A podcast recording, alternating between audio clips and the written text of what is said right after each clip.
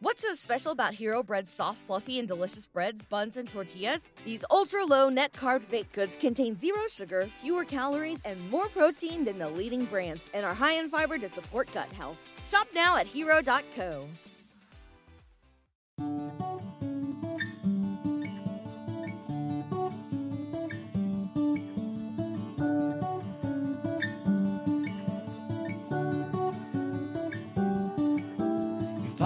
change a single memory, I'd call in sick and spend time with you. Cause these are the days to remember. These are the days to remember. The Deconstructionist podcast is produced by Nicholas Rowe at the National Audio Preservation Society Recording Studio in Newark, Ohio. Follow us on social media at www.thedeconstructionist.com, on Facebook at Deconstructionist Podcast, Twitter at Deconstructcast, and Instagram at Deconstructionist Podcast. If listening to this podcast has benefited you in any way, consider making a donation. The donate link is in the show notes, or you can visit our website and click the donate tab.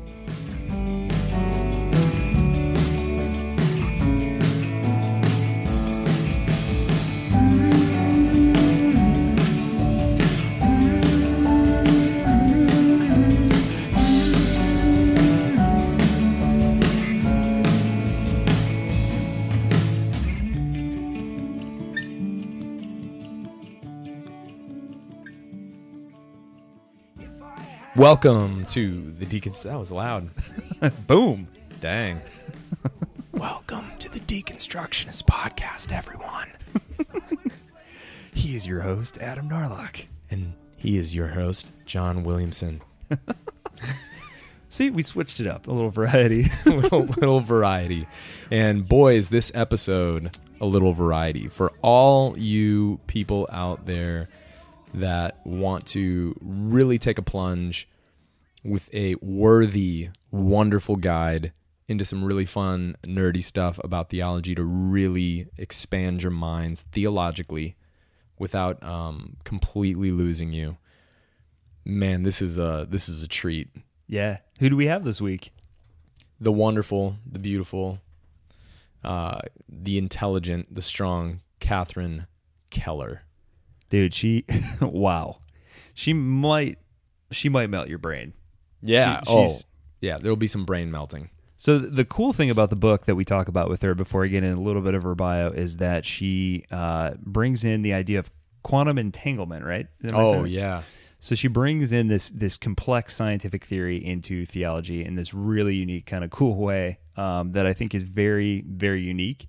Uh, but uh, as we said, Dr. Catherine Keller, she is a professor of constructive theology um, at the Theological School of Drew University, um, and she's also a lecturer, a writer, uh, and, and uh, she's got quite a few books out. The one that we really talk about is her latest book called "Cloud of the Impossible." theology and planetary entanglement. Um, that's absolutely insane. So It is amazing. Uh, Catherine is so brilliant. I just don't even have words. She's just uh, she's wonderful to speak to.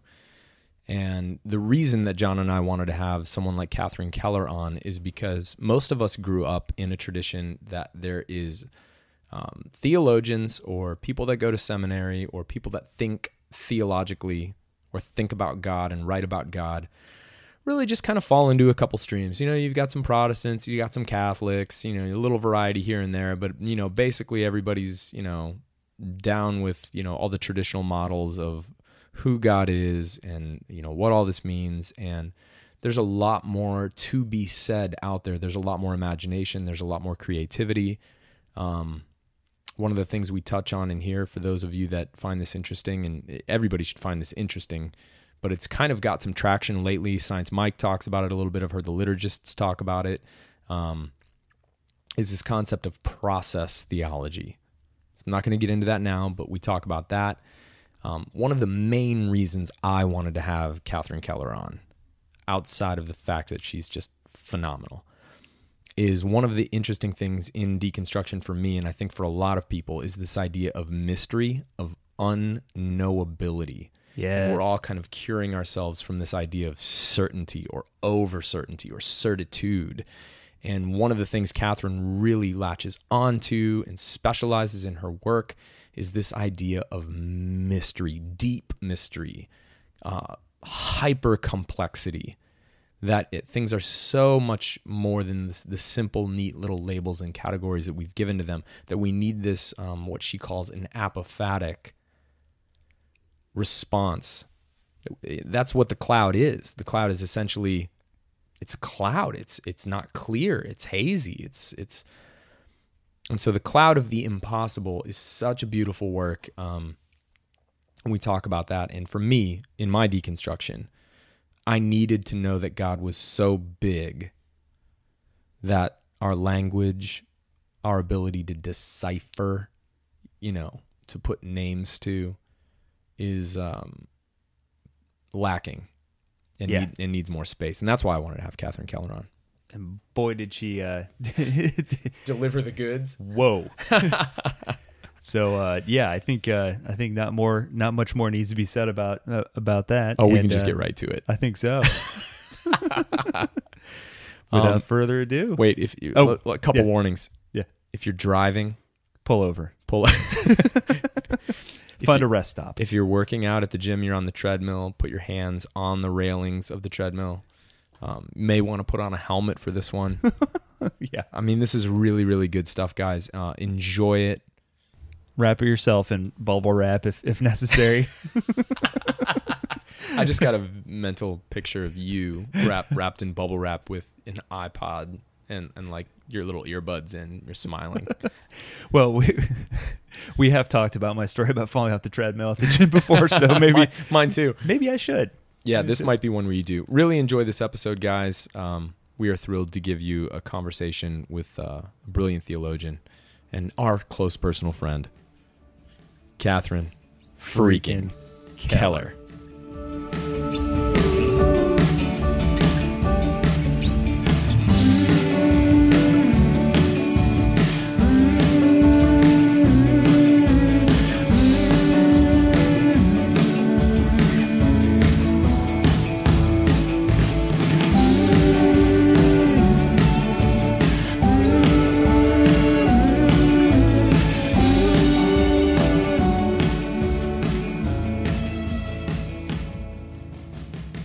Well, Catherine Keller, we are beyond delighted, excited, thrilled to have you with us here on the Deconstructionist podcast. Thank you so much for joining us. Well, I'm uh, immediately picking up that thrill and sense of exuberance you're both communicating about this conversation. So thanks for starting it. Oh, abs- absolutely. Absolutely. So one of the questions that we like to start off with, just so our, our listeners can get a sense of who you are and and, and kind of the work that you do, um, if you could, why don't you start off by telling us a little bit about your background, um, you know, kind of how you were raised, and how did you get involved in the work that you currently do? It's not as simple a question as as uh, would be convenient. I uh, had a very eclectic background in every sense: cultural, spiritual, uh, geographical. So my family moved constantly, and there was a lot of a lot of uh, destabilization in that constant shifting. So rarely did we live anywhere more than a couple of years, uh, and that went on uh, until you know, high school. I had the whole three years. That was very fortunate, and after that, I was more on my own and and began to stabilize, and eventually got a seminary degree. But the the journeys that I went on with my family, though often um, often uh, complicated and and and, and difficult uh, in many ways, uh, nonetheless certainly opened me to uh, an enormous and contradictory world of of perspectives, of peoples, of of cultural viewpoints, of uh, Christianity, yes, Christianity, no, kinds of it. Uh, occasionally, my stepfather was um, functioning as a pastor. He had had some background um, back just after the war. He was uh, Swiss, or as I've recently learned, actually German, uh, but in the Sorbonne, um, studying some New Testament. But that all cracked down gradually.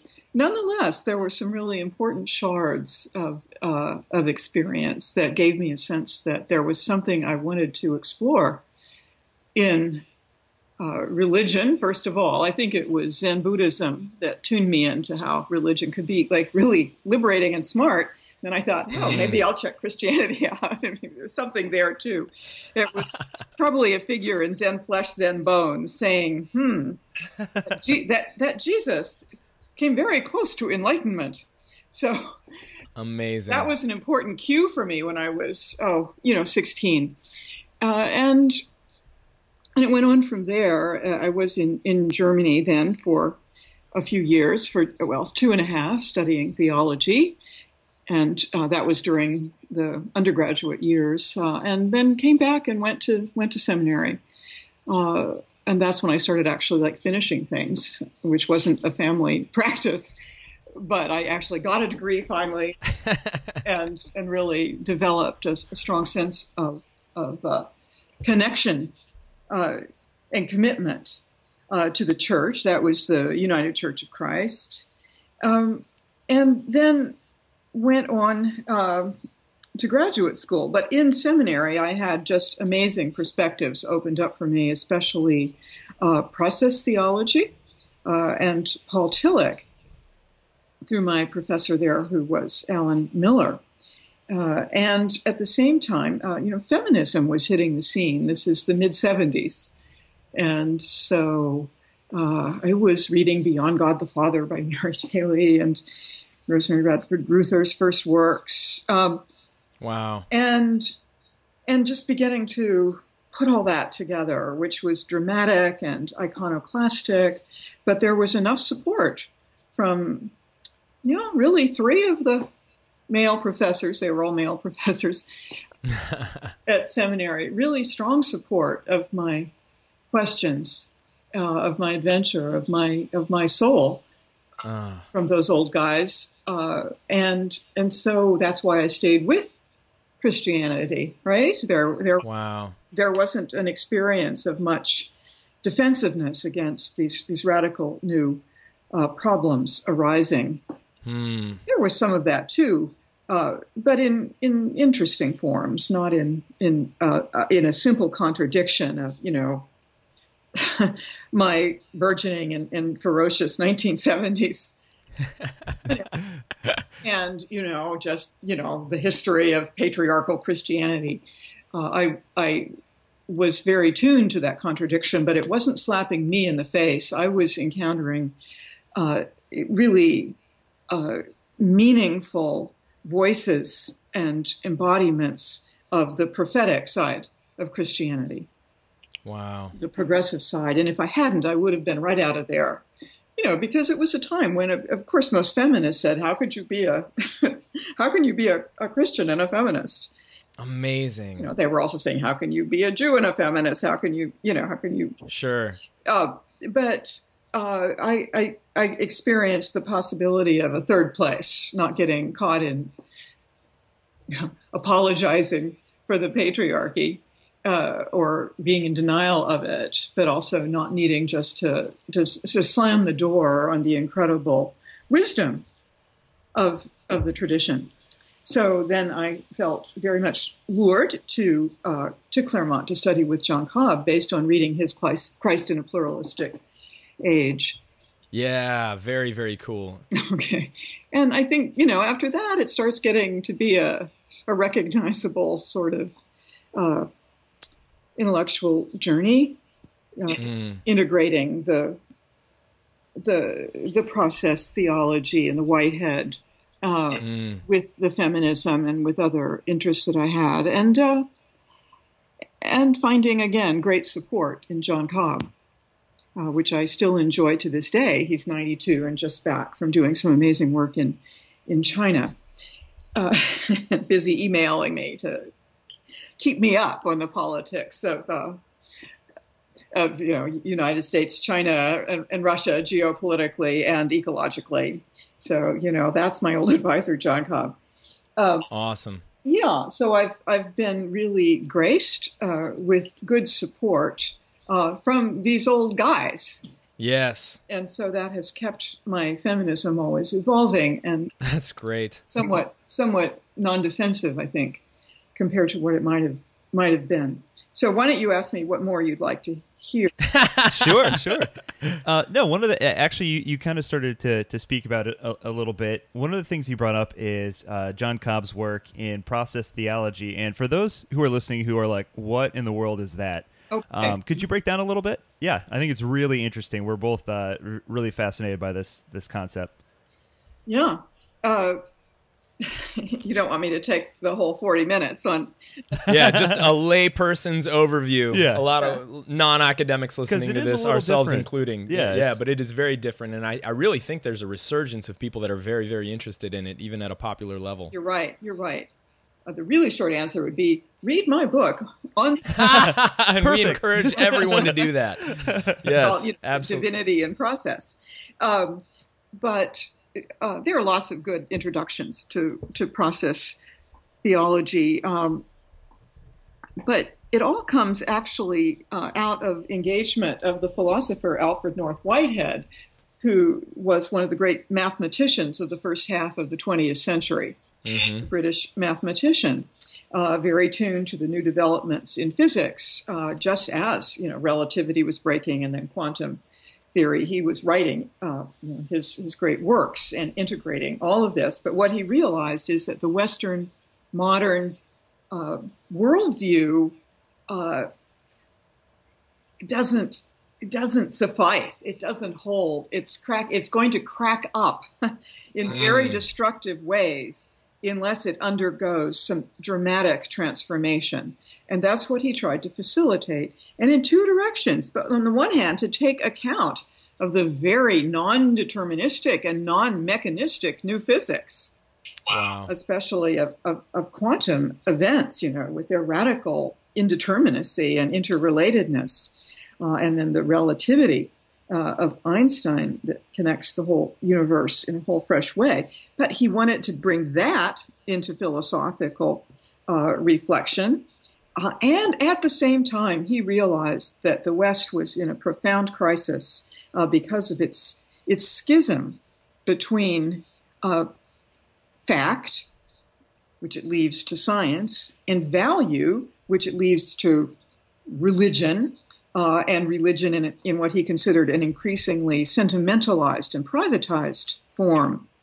So, what he thought his task as he really grew from mathematics into philosophy was, above all, to find a way to integrate uh, religion and science in a in a in a sufficient worldview uh, for people to inhabit. Um, now he was the son of of an Anglican uh, uh, clergyman uh, in the on the west coast of of, of Britain. Uh, Mm.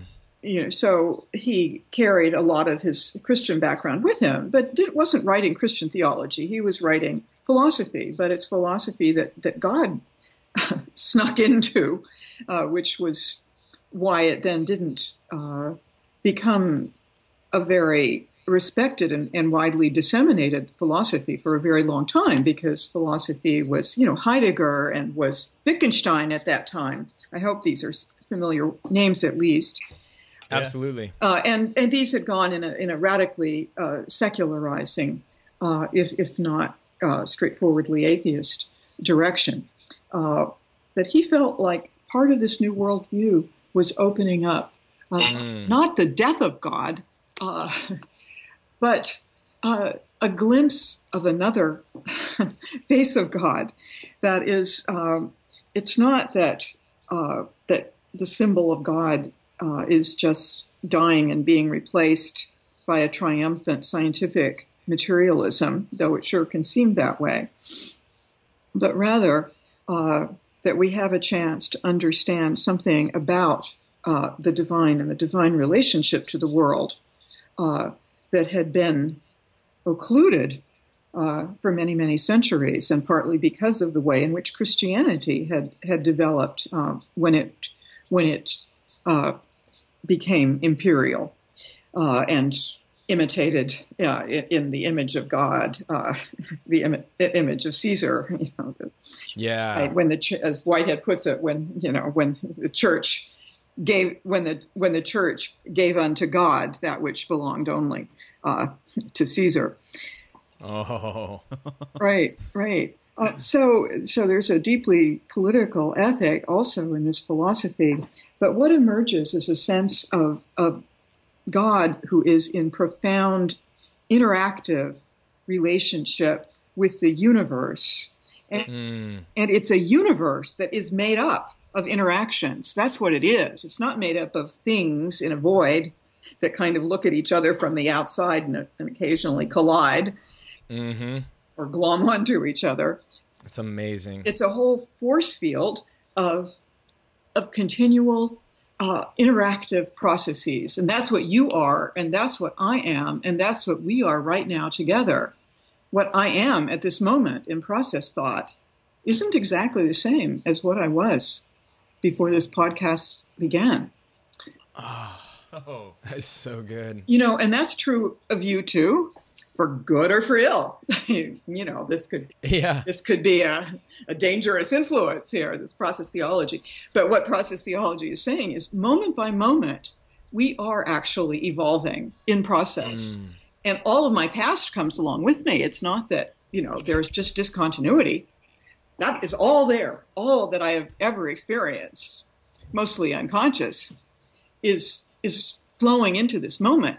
But I'm composing myself differently each moment. I'm composing myself, I'm composing myself. And right now, because you're foremost in my experience, you're becoming part of me as I become part of you. And you always will be, uh, whatever comes. And uh, again, one has to say, for good or for ill, it's not a romantic view. Our relationships can deeply, deeply abuse and hurt us, can poison us.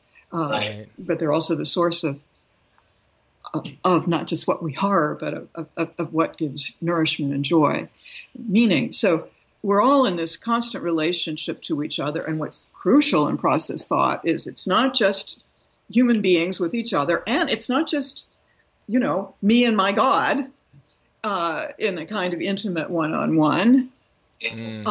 It's all of the creatures of the universe, right? They're all experiencing. It's a live universe. That's another aspect of the emerging scientists, science, scientific work that that Whitehead uh, had brought into play in his, especially his great work, Process and Reality. Uh, that when we're talking about these events of, of interaction, there these events of becoming in relation, we're not just talking about human beings, and we're not just talking about God, who is also in this becoming with us mm. talking about every creature uh, in the universe. And that means not just every deer and dog, uh, flower, it also means every quantum electron, every cell of your body, every little member of the billions of microbiota that we now know in, inhabit us in the microbiome, right? They're all in some way alive. They're not conscious, uh, but to be a, a, creature in this creation is to be alive uh, in radically different ways. And, and so there is this, you know, just this utterly rhythmic, vibrational sense of the creation unfolding. And God is taking part in it. God is imbibing it. God is calling it forth moment by moment, not forcing anything. Luring is the word inviting. Yeah. but it's called the divine lure. That's the technical term in process theology for the way God's will works. It's not a, will that coerces, it, it persuades. So this divine lure calls forth new possibilities, and we act on them or not, you know, to some degree. Not. It's up to us, up to us to be tuned in or not. Um, yeah. And sin makes it, you know, what we call original sin is quite a filter you know, on that lure. So we're we're very likely just to block it out. Mm. But that man, yeah. So that's that's that's a bit of an interest. That divine lure is calling us forth moment by moment into newness, into freshness, towards each other, uh, towards our worlds in bigger, more complex, more intense ways, uh, and yet also in ways that, that retain the, the sense of togetherness. That's the call, at least. Uh, and what about God, who's not coercing it or forcing it or stepping in to do our work for us, just calling it? Well, you know, this is not the traditional God the sovereign image, is it? Right. No, right. that's actually what I was just about to ask you. Is you know, the, one of the reasons we call this place the Deconstructionists is because uh, John and I became very aware of just our sort of implicit biases and the the traditions we were handed, and uh, realized that you know to question them, to open them up, to uh, allow them to encounter, as you put it, the lure of the unknown or the you know as maybe in your book the impossible, the cloud. Um, this seems like it's coming from this process theology and and process versus you know what we would have been brought up with is more of a traditional Western Orthodox kind of classic systematic theology. This view of God is is different, but I don't think it's you know not something we find within the past Christian tradition. And it seems like in your work, you're you're actually kind of kind of enlivening and, and bringing back up in freshness a lot of what uh, the Enlightenment sort of uh, quenched. Mm-hmm. Would would that be a, a, way to sort of understand your work in, in some ways? Oh, I think that's a, a great insight into what I'm trying to do. Yes, I mean uh, many process theologians work with various you know ancestral antecedents. Uh, very often they're working with scripture, um, uh, and I often find myself going uh, back to the Bible as well. Mm-hmm. You know, I wrote that that whole book just on basically the second verse of the Bible, which is face face of the deep. Uh, uh, and we can get into that later if there's time, if you want to. But uh, that that's something I share with uh, with other process theologians, often uh, looking at Scripture with with fresh eyes. Uh, once one gets free of of the kind of, of you know metaphysical framework uh, that Christian Orthodoxy had had um, locked into uh, rather early, which brought it a lot of great insights uh, and the possibility of philosophical thinking out of out of Greece, uh, but also brought with it, you know, some some static categories, you know, like God is is the unmoved mover from Aristotle. Right. But then that's locked into Christian orthodoxy, especially in, in, in the in the form of Thomas Aquinas, and anything else is a heresy. You know, right. God has to be unmoved, both in the sense of not affected uh, emotionally, but also just not influenced. Uh, Which doesn't even make sense when you look at the incarnation. Exactly. Or just prayer in the Bible, any sense that there's a, a dialogue, right? That there's an interaction that that, that God is, is responding, is responsive, is feeling, is moved, is compassionate. And that was a big problem uh, in, in, in the history of scholastic Christianity. Anselm really struggles you know, with this, and mm-hmm. Cobb works on that in his little introductory book, Process Theology and Introductory Exposition, looks at how nobly Anselm was dealing with this obvious contradiction, you know, the sense that, well, God has to be changeless uh, if God is eternal, and therefore, you know, God cannot be be changed, be affected. But to be compassionate means to, basically to feel with the other, mm. compassion, to feel with. Passion means literally, you know, from the Greek root, to be moved. so if you can't have a God who's moved, you don't have a compassionate God. Anselm really worried about this. oh man! But his solution was to say, well, uh, God appears to us to be moved, to be compassionate, uh, but in fact, God is just uh, giving us what we need. Uh, and in him, in him, him, of course, it's a him. In himself, he is not moved. So that was the solution. It, you know, in in relationship, it appears to us this way. Man. You know, so it was a real struggle, right, to try to work with those static categories that came yes. out of Greco-Roman thinking of a God who is um, e- eternal in the sense of of changeless, uh, of of Im- immobile, of dispassionate, of unaffected. All of that's just part of the orthodoxy we've inherited. Uh, and then also pure act. Uh, that phrase from Aristotle again, that was right. You know, pure act, meaning no receptivity, no passivity, because what? That's passivity. That's passion. That's being moved. And in any way, it's like you know, women in the stereotype.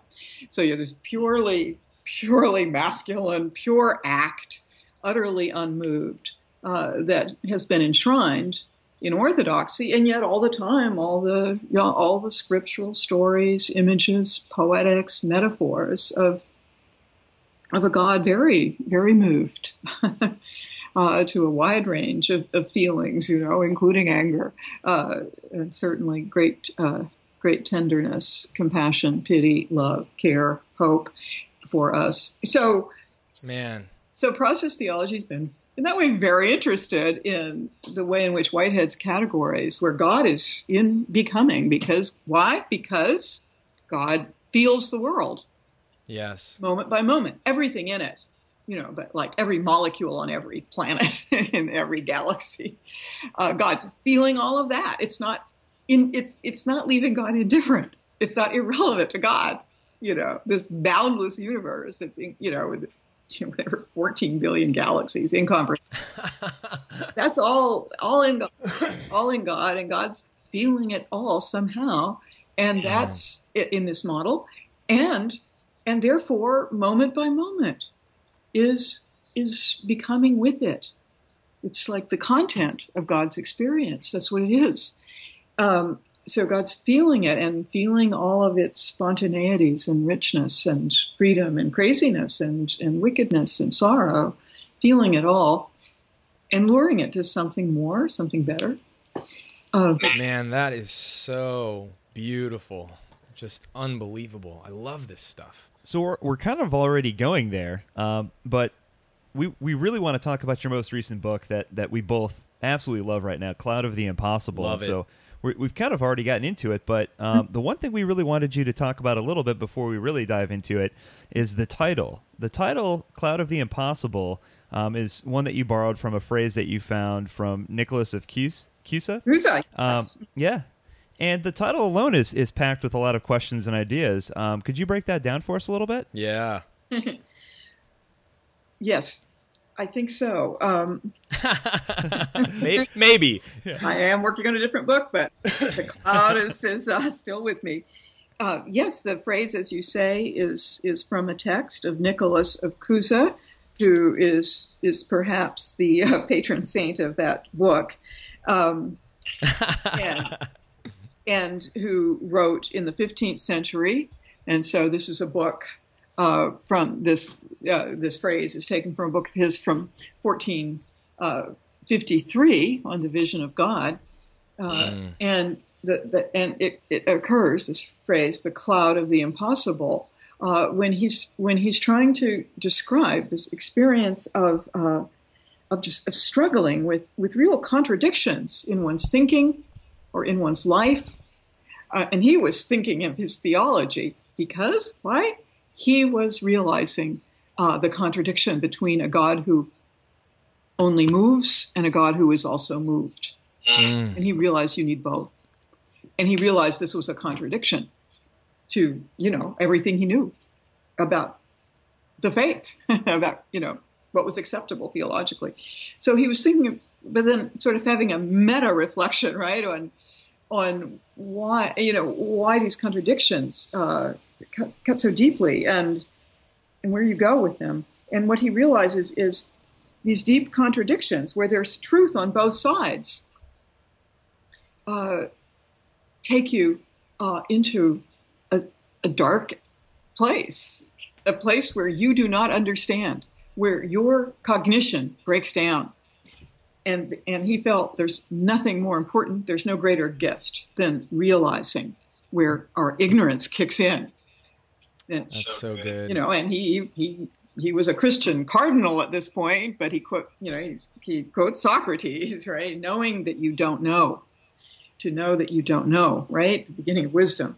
Uh, so he's pulling that in and he's pulling in uh, the christian mystics uh, from Gregory of Nyssa, and especially uh, uh, the pseudo Dionysius of the seventh century, the whole tradition of, of, theology that really meditated on on the unknowing, that is the the deep, mysterious unknowability of God, of what we call God, because they realize that all of our words for God, even God, don't quite hack it. you know? No. They turn quickly into little idols. Why? Because we think we understand God.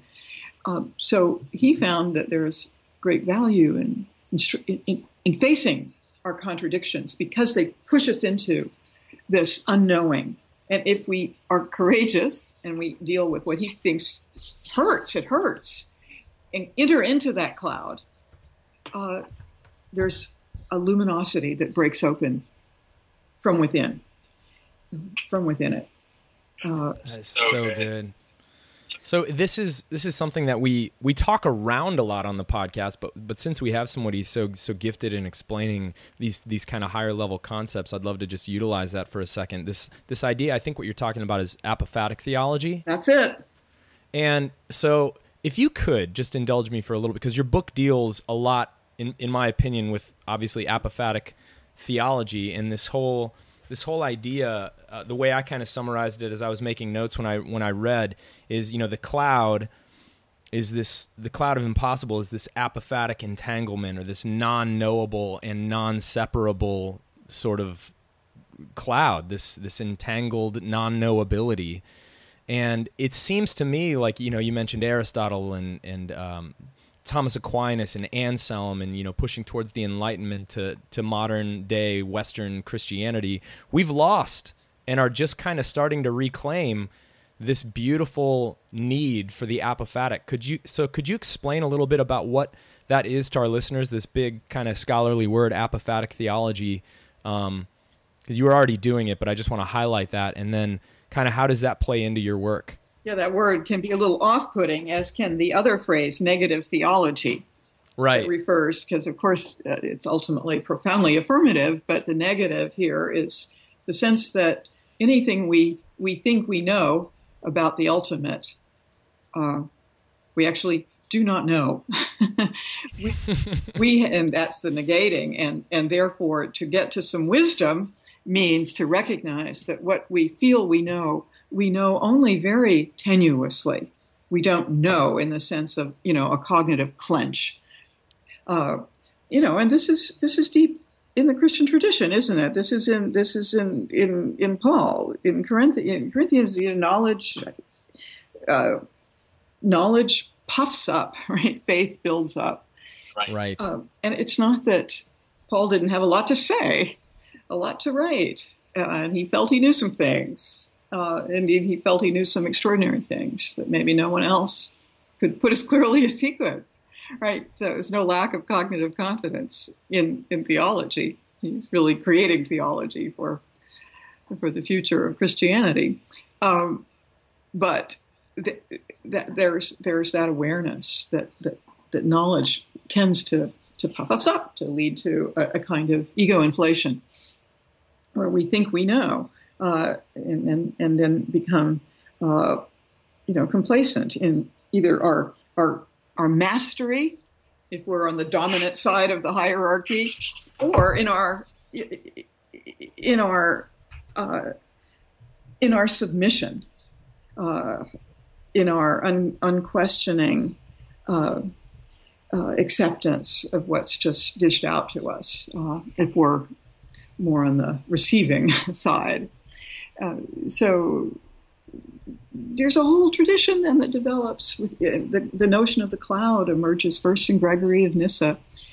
As you know, I have a chapter kind of tracking that cloud history. It's, it's really an exegesis uh, of the the cloud over Mount Sinai uh, that uh, that God makes a date with uh, Moses to meet him in uh, makes that arrangement in advance. Meet him in the dark cloud atop the mountain, uh, and and that's where you know he receives the commandments.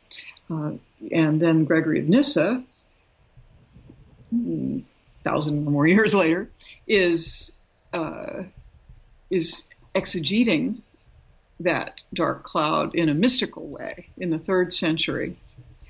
Uh, so very early church father, um, and he he's the one who really makes the move towards apophasis, negative theology, this realist, because theology was already getting very confident as it developed its philosophical base, uh, and and he wanted that humility as built into it. Also, it was developing uh, forms of of of, of uh, hierarchy that were perhaps structurally very important and necessary uh, for a young institution, but that could also assert it, you know, doctrinal claims just un- with unquestionability.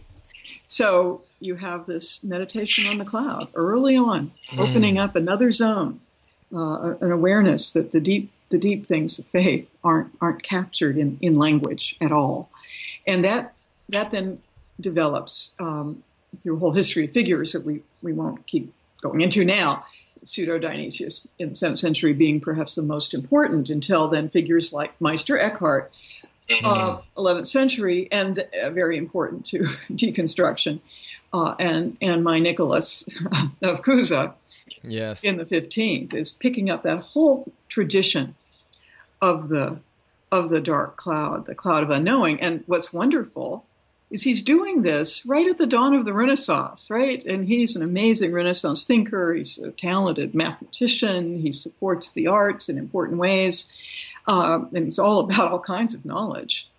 Indeed, in in the same book that where he dis- discusses really this apophatic move, this, the book is called this another book, an early one, Docta Ignorantia, the learned ignorance, that is learning about our ignorance, learning that we're ignorant, so we can oh. really learn. In in the second part of that book, um, an amazing thing happens. Remembering now we're in this is now this is uh, fourteen uh, forty. Uh, he is in that second book thinking about cosmology. Whoa. Thinking about the universe and thinking about how it's the universe that's made in the image of God, not just people. And therefore, it must be very close to, in, in, uh, it must be as much like God as possible. Therefore, it must be in some way infinite, though not in the divine way. Therefore, if it's infinite, hmm, it has no boundary, right? It's right. boundless. If it has no boundary, you can't find the center. If it doesn't have a circumference, it doesn't have a center. And he takes this further. This is using his apophatic technique of recognizing the contradictions, the unknowabilities, and pushing, pushing in. Therefore, he says, the earth cannot be the center of the universe. Whoa. You know, this is a century before Copernicus and then Galileo, right? And he goes on in the next paragraph, and no star, no star can be the center because the universe has has no fixed center. Right? Who knew? Who knew that it's a theologian? Wow, man! Realized that the you know the Earth is not the center of the universe, nor is it fixed.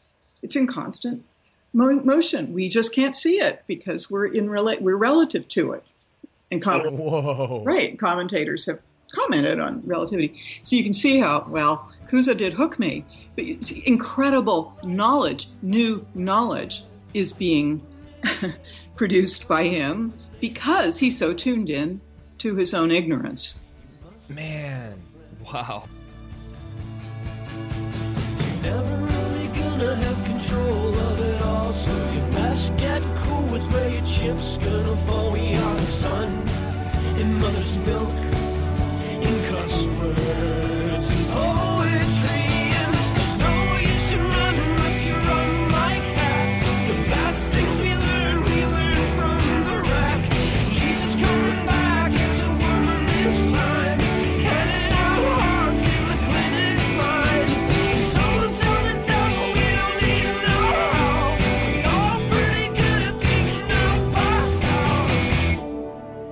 something we could all learn a great deal from. You know, we're choking on certitude in the West, and especially in the Western Church. And I think this, this resurrection of the apophatic and mysticism and all these things, and the interrelatedness of all of this, is something that is just a, a breath of fresh air. I think John has a question specifically about that. Yeah, yeah. So, so I, I think one of the concepts and one of the, the, the devices that you use um, in this book that kind of perked up my inner science nerd.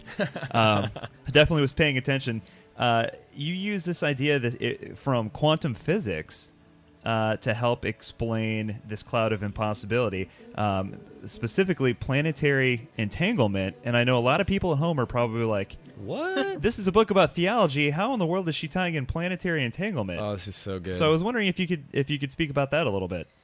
Oh, I'd love to. Um, and uh, perhaps this way, right? Planetary entanglement is is a phrase. It's right in the subtitle of the book uh, that that I I like. I don't think it is uh, a phrase someone else uses, uh, but the phrase that I'm building on, that I am, as you say, taking right out of of physics and of and of very cutting edge physics, as far as I can keep up with it, um, is quantum entanglement, and it's this entanglement at the quantum level uh, that uh, became a real clue for me uh, and helped to connect uh, some aspects of process theology and its cosmology, remembering that process thought was already always about, you know, for decades, reconnecting science and religion in fruitful ways. Uh, but I thought there is some uh, new insight going on here, and it had weird resonances with with Cusa as well. Um, but let me just say what you know something about quantum entanglement, um, and it's saying you know everyone can just Google and learn lots about. There are lots of good podcasts on it, um, and I think my introduction in the book is is actually pretty good because I'm not. Uh, I'm not a science specialist, therefore I have to work really hard at understanding, and I have to stay in lay language. Uh, you know, I don't have a lot of mathematical formulas popping through my mind, uh, so I really had to work at at understanding, and I think that's helpful uh, for communicating it. But the amazing, yes. the amazing thing about quantum entanglement is um, this is the most radical relationalism. Um, that I know of as expressed in science. Uh, this is a, this is a, uh, a, a theory in physics that has now, uh, for the last thirty years, been been verified over and over and over in each major test. Uh, that really shows uh, that that it's true that what the universe is made of is interactivities uh, processes of, of relationship, of, of, everything to everything, of anything to anything else. Uh, but in a very specific sense in quantum entanglement.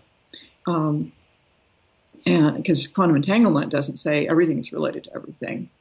Process thought says that. Cusa says each is in each and all is in all. But what quantum entanglement shows us is this that if you take two, say, like two photons in a laboratory, right? Um, two particles of uh, you know electrons of uh, particles of light and two photons and and you connect them. That's called entangling them in the laboratory. They then uh, become an entity. Now separate them again and off they go spinning in in opposite directions. Now that's very normal. That's predictable um, that they would go off uh, in opposite directions, and that they would go off in exactly uh, symmetrical ways and in exactly the same angle of spin, just in reverse, in inverse, right, one one direction and the other, and they can keep on moving uh, for for enormous amount. An inch is an enormous is an enormous amount of space for a photon, of course, but they can go on moving for uh, for light years uh, apart from each other. Um, and here's here's the thing. Now, okay, quick quantum thing. Just so this is what was not surprising when these when these um, experiments uh, began to formulate themselves. What's not surprising is that it's a quantum particle, and therefore, when you measure it, right, it you don't you can't predict in advance what what what response you're going to get. Uh, that's the indeterminacy. Yes. Underneath, that's that makes for quantum uncertainty. That when you measure, you know, photon A, you can't predict uh, where it's going to land and, and, let itself be measured. You can maybe predict uh, the, the, the location, but not the speed, uh, or you can predict the speed, but not the location. You can't capture its space time uh, in a full prediction. Um, so, it, in other words, in a certain way, it's responding. Um, let's say ran, it, what's called randomly, like you're, you know, a throw of a dice. Okay, that's known. So here's what was so spooky when this thinking began, and this began in the 30s. In the 30s, and Einstein, Einstein uh, called it spooky action at a distance.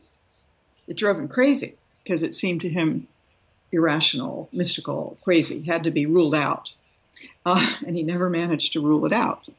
Uh, this spooky action at a distance, but it haunted him. Uh, and what is it? It's this. So you okay? You've got those. You've got photon A and B. Separate them, and off they fly. Now, if you could measure both of them at the same time, each of them is going to react uh, you know, randomly, spontaneously to the measurement itself, right? That's quantum physics. Each one, that's quantum physics. That's not a surprise. Einstein accepted that. Each one is going to respond unpredictably to its measurement. But here's the spook it's that when you measure them at the same time, they, they react at exactly the same instant, in exactly the same way to the measurement. And yet amazing. They have no way of communicating with each other because they might be uh, miles or light years apart. And because this is happening in, in the same instant, and a signal can only travel within the speed of, of light. Um, uh, so that's that's the spooky thing that two two photons, two electrons, two particles, once they have been connected, are never actually separable, no matter how far apart they are. They're still responding as though they're they're hugging each other. It's amazing, and the implications for process theology are like, I mean, for a nerd, like are so obvious and exciting. Yeah, yeah. Ah. Yeah, yeah, you get it. And it just says something about the creation, doesn't it? If you want to get spiritual about it and about what kind I, of. I do. I do. I want to get spiritual, Catherine. you know, what kind of universe it really is. It's just so much spookier and more interesting than it than, you know, modern science up until very recently had had, had let us know uh, because it had all the answers, or it would soon. But now we're a whole new time with quantum uh, entanglement getting just verified over and over. It was just a year ago, wasn't it? Yeah. I believe so. Yeah. yeah. yeah. You, Very recently. Big, big headline article in the Times and all about a, a, test that was felt to be very definitive that was done, I think, in the Netherlands. Uh, but the tests up till then have all been uh, have all been verifying it. Uh, but it couldn't be tested until the 80s because it take you know it's incredibly difficult technology. So now we're we're seeing this spooky connectedness of the universe that, in, from a certain perspective, it doesn't matter how far apart two things are. Once they've been connected, they're they're never separated. They're still somehow part of each other. They're still somehow part of the same um, system, uh, but there's still an immediate, an immediate contact of some kind that we do not understand, that Man. clearly has something to do with the waves of the waves of energy uh, rather than the, the, the particles of stuff. So it's saying something about the universe. You know, at the same time, we're getting all this about dark energy and dark matter. So yes, the universe yes. is is ending up being a kind of wonderfully mysterious, spooky song. It is. It is. It's it, it's absolutely wonderfully mysterious, and I love how you do such an incredible job, um, a comprehensive in this book, incredible job of weaving together the apophatic, the that unknowability, that uh, that ignorance, that beautiful ignorance, with all of this new scientific discovery and entanglement, and you even go into things like Walt Whitman and just tying it up into places that you just never would expect to see it before. There's a there's a surprise that's always around the uh, every other page reading this book, and we could just go all day. We'd need another six episodes to to talk about all this. Hopefully, this is just a teaser, and people go out and start to really mine your work in this. Hopefully, this resurrection or this resurgence of the mystery and the unknown and the apophatic and mysticism, all this kind of stuff serves you well, and hopefully, you sell a whole bunch more books uh, because you deserve to. This is really good stuff. I'd like to end with our last few minutes here talking about something that's a little bit more practical for some of our listeners that are probably enjoying this conversation and you know the uh, all of the implications that there could be but i think you really you land the plane towards the end of the book in your chapter after the theopoetics of the cloud um, i just want to read you a little snippet here and then just get you to kind of land the plane for us and give us something a little bit practical um, you, you say this at, toward the end of your book. Um, After all, still, the God question.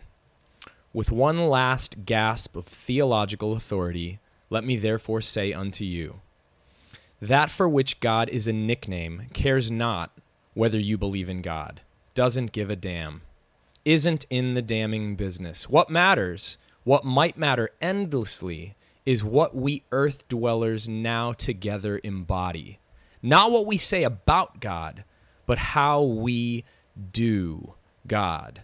And I think this is where you're getting at theopoetics, which, you know, Pete Rollins and, and Caputo talk about theopoetics in the way of, you know, it's not just trying to say something that can't be said, because that's what we use poetry for, to try to say something that can't be said. Mm-hmm. But you talk about it in terms of God making. I wonder if you could just end with us by talking a little bit about theopoetics and God making.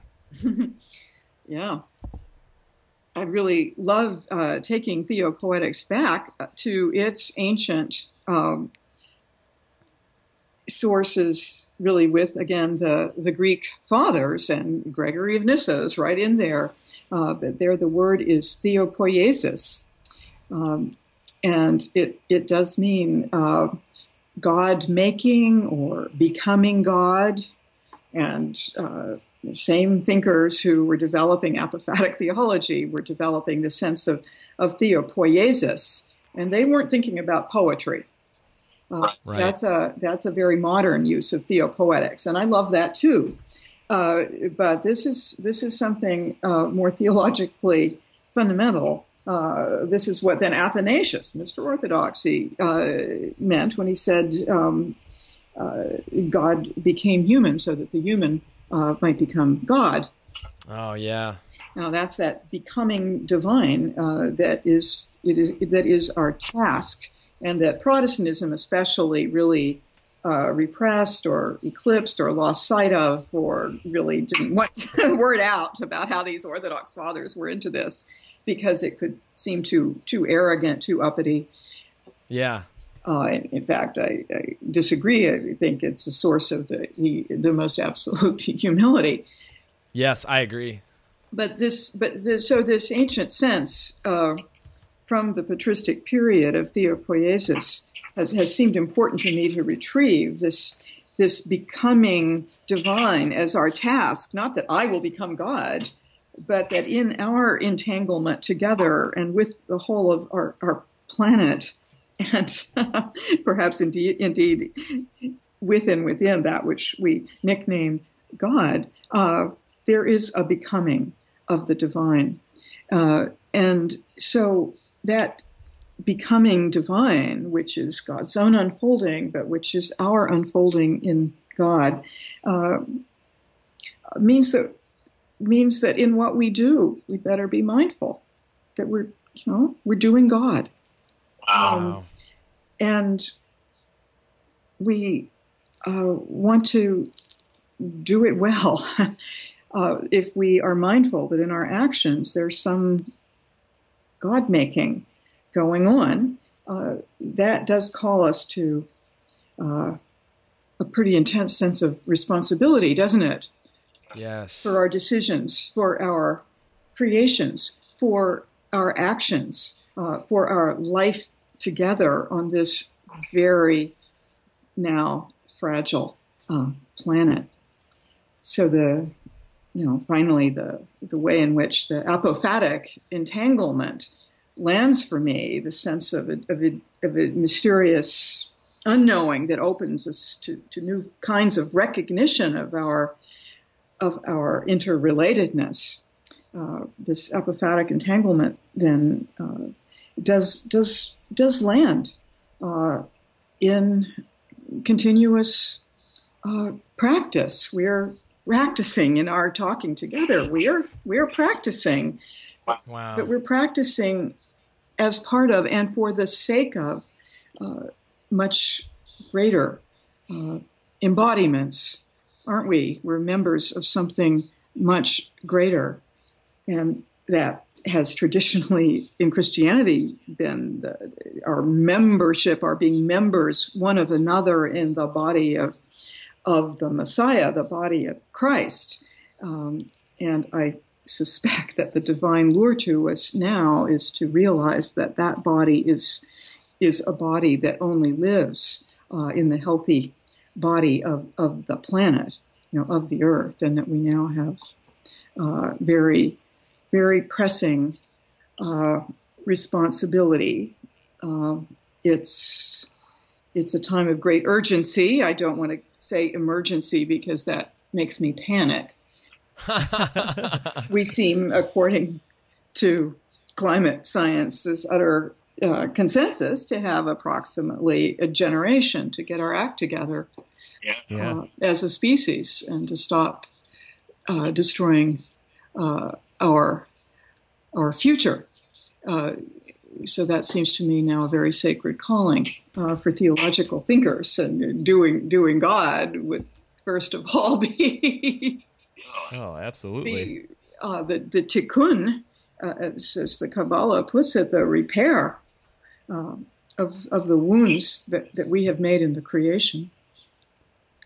Uh, but that's that's also creative and, and loving and, and joyous work, not not a work of panic, uh, but of, of yeah, a work of pen of, of everything of, that I'm, I'm doing a lot with Paul's Corinthians these days. That that that God may be uh, panta and and, pan, and and panim, you know, all in all.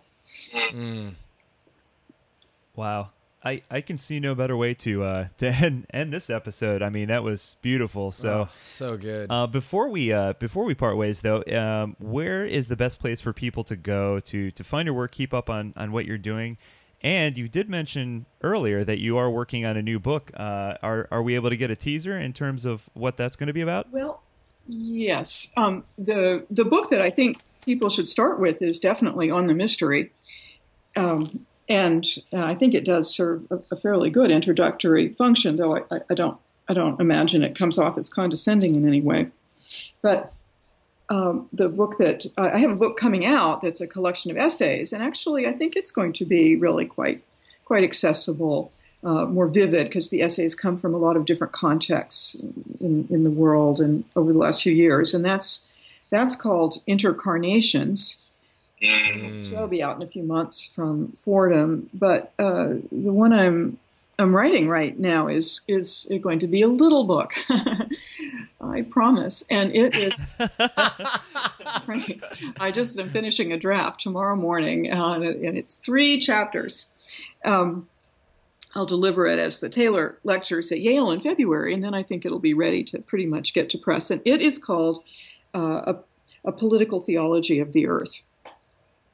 Um, so Wow. I think you can see that that's that's pick, picking up on the the ecological uh, edge of theological thinking, but wanting to to keep it politically uh, intense, you know, vibrant, um, active, um, so that uh, we do God instead of doing in our future. Uh, we do need to find new ways politically you know, within the system and outside pressing upon it you know, to bring about the needed the needed transformation. So it's strange to be writing that book right now in this election season. But that, fortunately, is a topic we don't need to get into. Oh man. Well, we, we just want to thank you for your time. Um, I know Adam and I um, absolutely love um, the work that you're doing. We think it's vitally important, Yes. especially in today's day and age. And um, we, we we hope a ton of people check out your work. And uh, again, we just want to thank you for the time that you've uh, been able to share with us today. Well, thank you, John, and thank you, Adam, and thank you to each one of you who might be hearing this. So please do your work, do your God, be in touch. Thank you very much. Thank you so much, Catherine. We we enjoyed this immensely. Me too. We'll communicate again sometime. Yes, absolutely. Thanks again. Bye bye.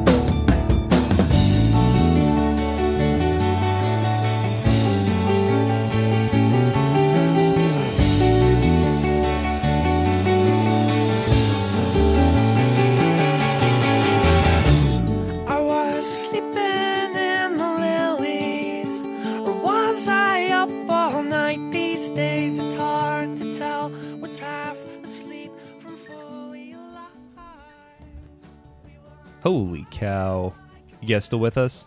Still intact? That's Adam's impression of our brains after we got done interviewing this this particular guest. Um, as I kick the trash can. Um, wow. I, I you know what I, I just want to comment briefly on what you had said in the intro and and it made me think of the fact that God to me in, in much the same way as uh, kind of finding out about Santa Claus right when you're a kid and then you find out it's just um, it's just a dude in a costume and then you're just so disappointed. It just takes the magic away. In that same way I, I, I'm with you. I, I never have wanted the divine uh, God uh, whatever you want to call it um, to be that that human esque I Mm, guess. Yeah. um, because if, if God can be defined and described in, in human concepts, then then it just takes away the, the, the majesty, I think, and the power. Uh, so if, if we don't have a God that's beyond uh, our capabilities of understanding, then you know uh, what are we, as they say, what are we even talking about at that point? You know, it it, it really brings God down to a very human form with very human limitations. I think. Absolutely. This whole idea, um, you know, I'll I'll be very candid. I I read a lot of her book. It's a thick one. It's a not not only is it thick, but it's one of those books where one paragraph would leave me just wondering in in and I mean this in a beautiful way, things I'd never wondered before. Mm, that's good, man. And what I love about Catherine Keller is her her sharp intellect. She's obviously brilliant is an understatement. She's imaginative. You know, it, if you've been a listener for some time, um, you'll find Catherine Keller in the same circles that you'll find a lot of the work by Jack Caputo. And one of the things that I think links the two together is in this um, unsaying, this deconstructing, you know, whatever you want to call it, there is more space to say things in new ways. Um, there, there's just so, it's so freeing to hear somebody like Catherine talk about the ideas of apophasis or mystery or unsayability, which is, you know, something Pete Rollins picks up. It's something Rohr picks up. It's Yeah. something Tillich talks about. It's something that uh, Jack Caputo talks about. We need this. Yeah. We need this. This is, I think, such a part of who we are as the Deconstructionist podcast is constantly reminding ourselves, constantly reminding our listeners, constantly reminding anybody that wants to listen that um, language is very, very fickle and that we need to keep stretching it and pulling it and bending it and creating new space for concepts to live and move and breathe in imagination. And uh, God has to be bigger, has to be bigger than language. So there has to be an unsaying, and then there has to be an entanglement. You know, there's this idea of interconnectedness and how it's all connected. And not only are we connected materially, but ideologically, and ideas are connected, and just this unbelievable, complex, apophatic, mysterious entanglement is just one of the coolest things. I mean, talk about setting your mind free to really just get out there and imagine and think. It's, beautiful, and that's why I wanted it to be on this podcast. It's it's incredible. What a great interview. Yeah, absolutely. And it, and it's interesting too because if you look at uh, some of the tradition of many of the world's religions, um, and and you look specifically at the mystics within each uh, tradition, um, this is something that they've been talking about for a long time. This this this huge mystery and this this unknowable, Yeah. um, undefinable, you know, uh, you know, ground of being or or, or whatever you want to call it. Um, Just so not worrying about putting words to it. yeah, Silence. So, so why just si- try? yeah. How about just silence? Yeah, so good.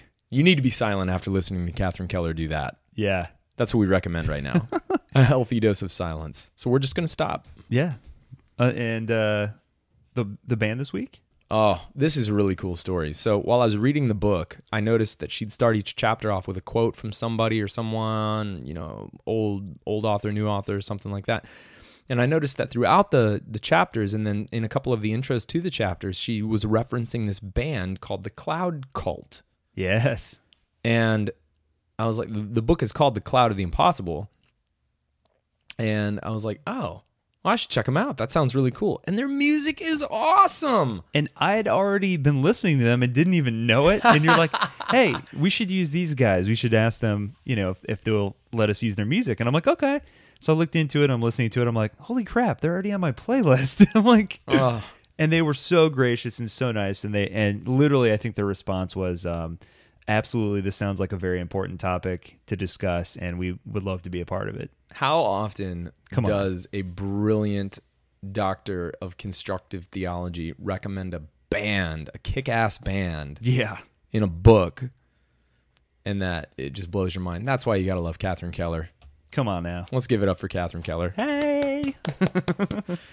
and as always, uh, you know, if you like the band, if you're digging the music, check out our uh, playlist on Spotify.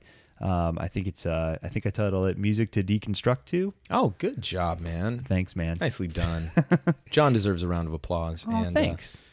T-shirts still available online. We got a couple left, and uh, a new batch with a brand new limited edition design by another listener yeah. coming out soon that I think you guys are really gonna like. So check those out in our store. Link is in the show notes. Yep. Thank you guys again for being with us on another episode of the Deconstructionist podcast. Um, Next week we continue the the theme. Uh, we have another guest on that we're really excited about. Another lesser known individual, and so if if this was a little hard for you to digest, um, uh, he he kind of discusses a lot of the same concepts, but um, eh, probably a little bit more of a uh, uh, I don't know digestible way. yeah, like a popular approach. This guy's Yeah. a pastor, and um, he is academic in nature. But oh man, you guys are really, really gonna like this. so good. I love that we get to sort of. Uh, I mean, he had a podcast, and you know, some people are going to know who he is, but uh, so many more people hopefully are going to know who he is after next week, and I can't wait until next week. So stay tuned. We love you guys. Thank you for doing this with us, making it, uh, making the world a more safe place to doubt, wrestle, struggle, be honest, and have conversations. It's so important. For now, we are your hosts. I am Adam Narlock. And I'm John Williamson. Grace and peace, everybody.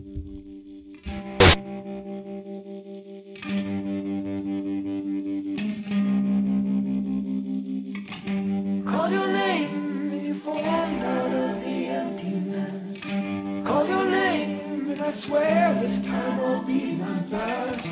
Called your name and I felt home sweet home.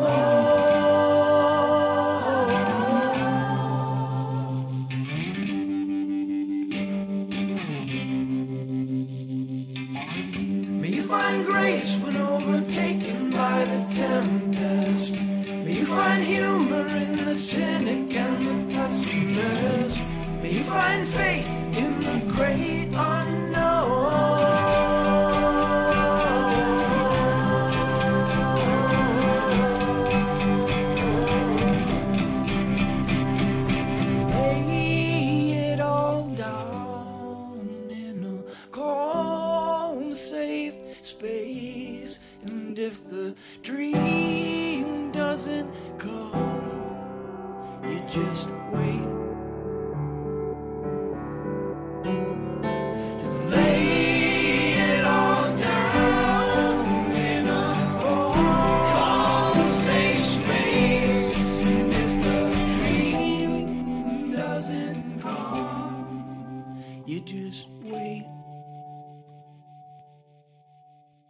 you just wait.